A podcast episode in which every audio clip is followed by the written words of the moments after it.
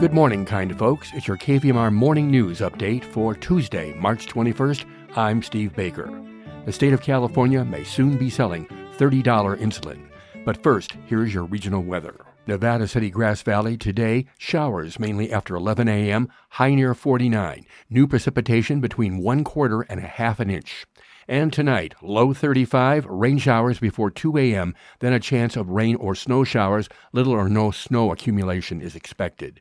Tomorrow, rain and snow showers likely, becoming all rain after 11 a.m., mostly cloudy, high 48.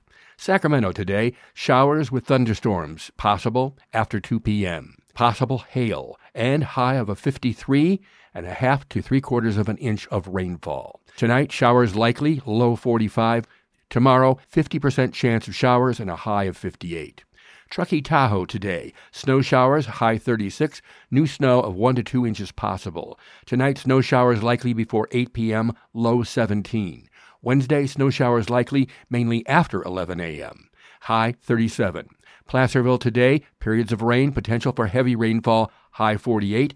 Angels Camp today, rain early, then remaining cloudy with thunderstorms in the afternoon, and a high of 60. Well, the Sacramento Bee is reporting four years after Governor Gavin Newsom signed an executive order vowing to reduce prescription drug costs in California, the state is bringing $30 insulin to Californians and working to create its own overdose reversing drug.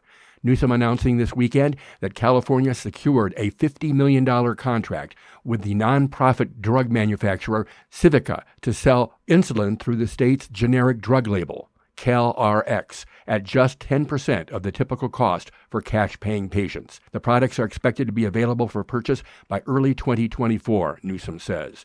This is a game changer. This will fundamentally lower the cost. Period. Full stop. Newsom said at a press briefing in Los Angeles, something like this simply does not exist anywhere else, and we are intent to make this about market disruption. The governor is hoping to build off this momentum to address another public health crisis fentanyl overdoses. Newsom said the state is exploring the ability to manufacture its own overdose reversing drug, naloxone, which is sold under several brand names. As a parent, don't think for a second that I don't lose sleep over this, Newsom said about the fentanyl crisis.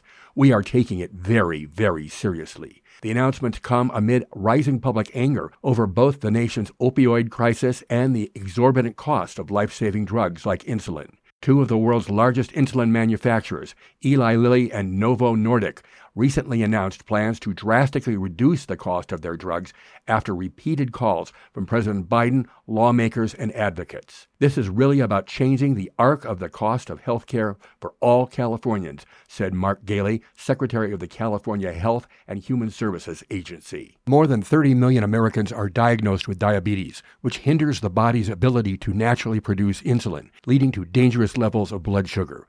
Over 7 million people require insulin on a daily basis. Over the last decade, the cost has skyrocketed to a point where nearly one in five Americans with diabetes ration the life saving drug, according to a recent study published in the Annals of Internal Medicine.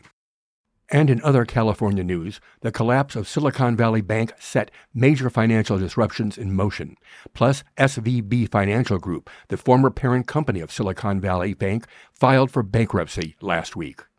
Another storm bringing heavy rainfall, wind, and whiteout conditions is expected to tap into an atmospheric river and flow to the west coast in the coming days, that according to the San Francisco Chronicle.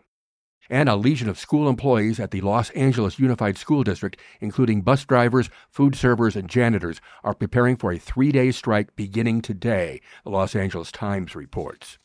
And farmers in the Central Valley are fighting over how to deal with the enormous amount of water that has begun to flood the land that was once Tulare Lake, the largest freshwater lake west of the Mississippi, that according to the Fresno Bee. San Luis Obispo County's main reservoir is expected to overflow in the coming days, the first time in a quarter century, KSBY reports. And Emerald Bay freezes over. Yes, for the first time in three decades, an ice sheet formed over Emerald Bay, an inlet on Lake Tahoe. And a mesmerizing display of light streaking in the night sky over Northern California was caused by the re entry of flaming space debris into the Earth's atmosphere, according to experts.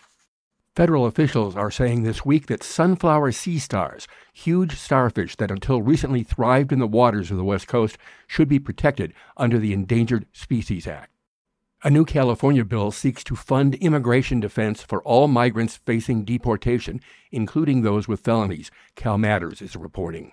And flooding from the atmospheric rivers allowed officials to lift water restrictions for nearly 7 million people, the Los Angeles Times reports.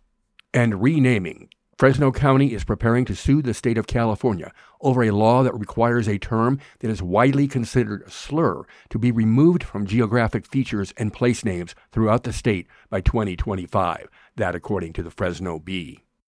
KVMR community events listings include Not on Solid Ground, a photography exhibit exploring intentional camera movement by Four Eyes, a photography group consisting of Charlotte Peterson, Deanne Donnelly, Donna Levereau, and Eric Ingalls. And they have an art reception at the Nevada City Winery this Friday, March 24th, from 5 p.m. to 7 p.m.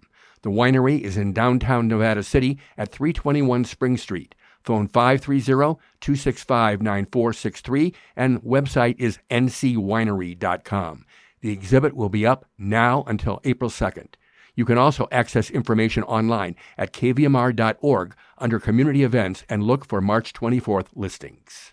Birthdays today include singer keyboardist Rose Stone of Sly and the Family Stone at 78, Supertramp's Roger Hodgson turned 73, and actor comedian Rosie O'Donnell is now 61. And now back to your Tuesday morning show with that guy your host, and a great one, Paul Emery.